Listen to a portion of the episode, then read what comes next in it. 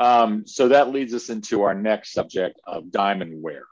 Um, you know, that's the, the $64,000 question that we all get as salespeople is how long is this diamond going to last? Um, and it sounds like there are just so many variables within that question that there's no way anybody could give an accurate number. You know, head pressure, uh, concrete type, all sorts of things. But um, f- from from your perspective, what is the best way to answer that question to a contractor that is wondering how much am I going to get out of these diamonds? Because some of these diamonds, as we know, are, are very expensive. You want to get as much square footage out of them as possible. What, as a contractor, what some of the questions or what are the things they should be looking for uh, to get the most out of their contract or out of their diamonds and not get excessive wear in a short period of time?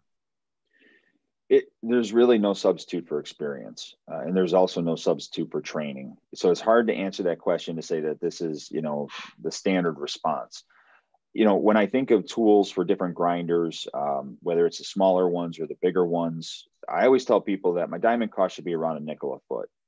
That's a number that, with all the different offerings out there when it comes to tools, I can find a tool that will last long enough to basically the mathematics will work out to about a nickel a foot. That's my goal. Some jobs, though, like rain slabs as an example, some jobs that are just, you know, horrendously soft and are going to kill whatever tool I put on the machine there's really no way to plan for that as much as when doing a site survey let's say if it's powdery or if it's soft then i know that's when i would pick up the phone too if i wasn't sure. But if i notice the concrete is noticeably softer then i know my tool no matter what i'm using is going to have accelerated wear over a floor that isn't nearly as friable.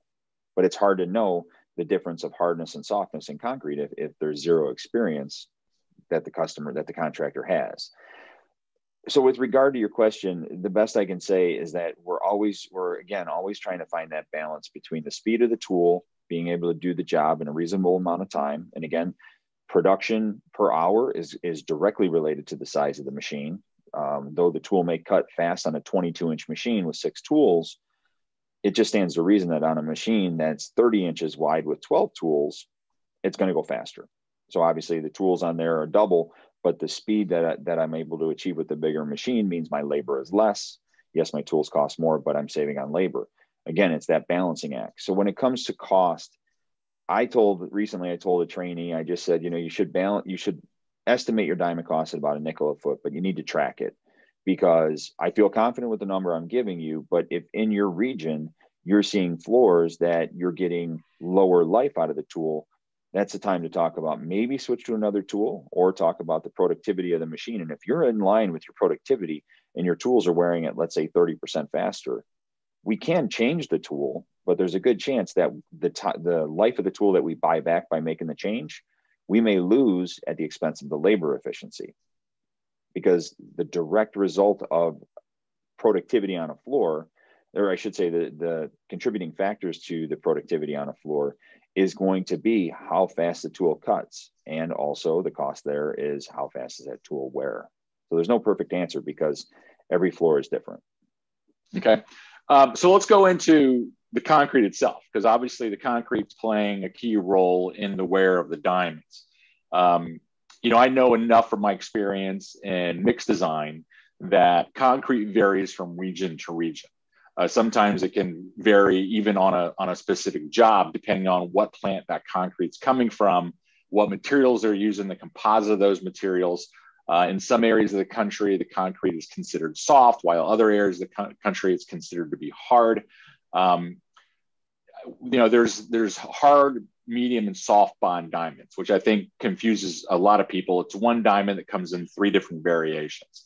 Can you explain a little bit about why the concrete itself plays a role in the bond of the diamonds. And uh, can either, I would say, a diamond can make or break a project from a profit perspective, because if you budget a certain amount of money for diamonds and you're blowing through diamonds at twice the rate you, you budgeted for, well, you've lost your profit.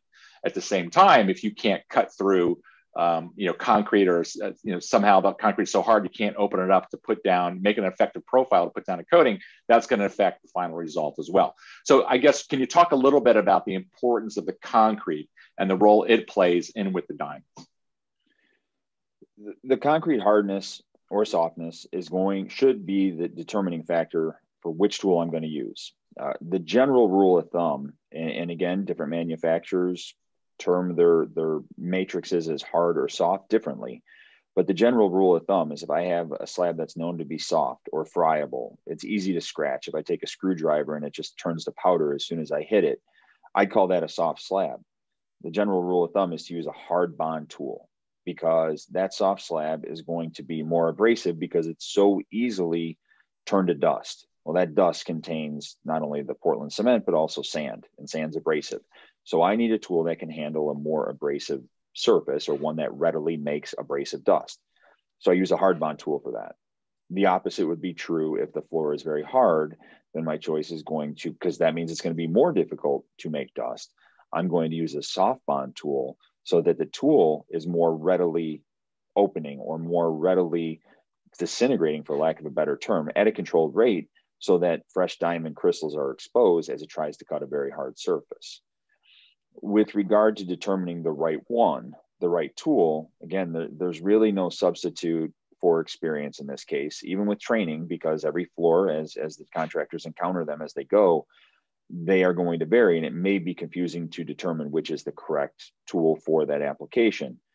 But it is a very important conversation to have whether it's by phone um, let's just say any other method but learning as we go uh, by ourselves is is going to be a good option. The the most expensive way is to run a tool that i think to be correct on a floor have it burn up in a tenth the time as it should and it goes from a cost of a nickel a foot to a dollar a foot. That's an expensive education and it happens all the time. But when it comes to um, bonds and concrete strengths you know the, again the general rule of thumb or the best way to at least approach it with something that i can hang my hat on is going to be soft slab hard bond hard slab soft bond so it's opposite as long as they're opposite as long as i don't match a hard bond to a hard floor which means basically nothing is going to happen because hard tool, hard floor, they just skip across. One skips across the other. Soft bond, soft floor, the soft bond is made to open up and disintegrate at a controlled rate on a floor that's readily disintegrating because it's soft. So all I have is just a matter of friction between the two there, and the two literally eat the eat one another apart. And the tool, of course, is what the contractor is paying for.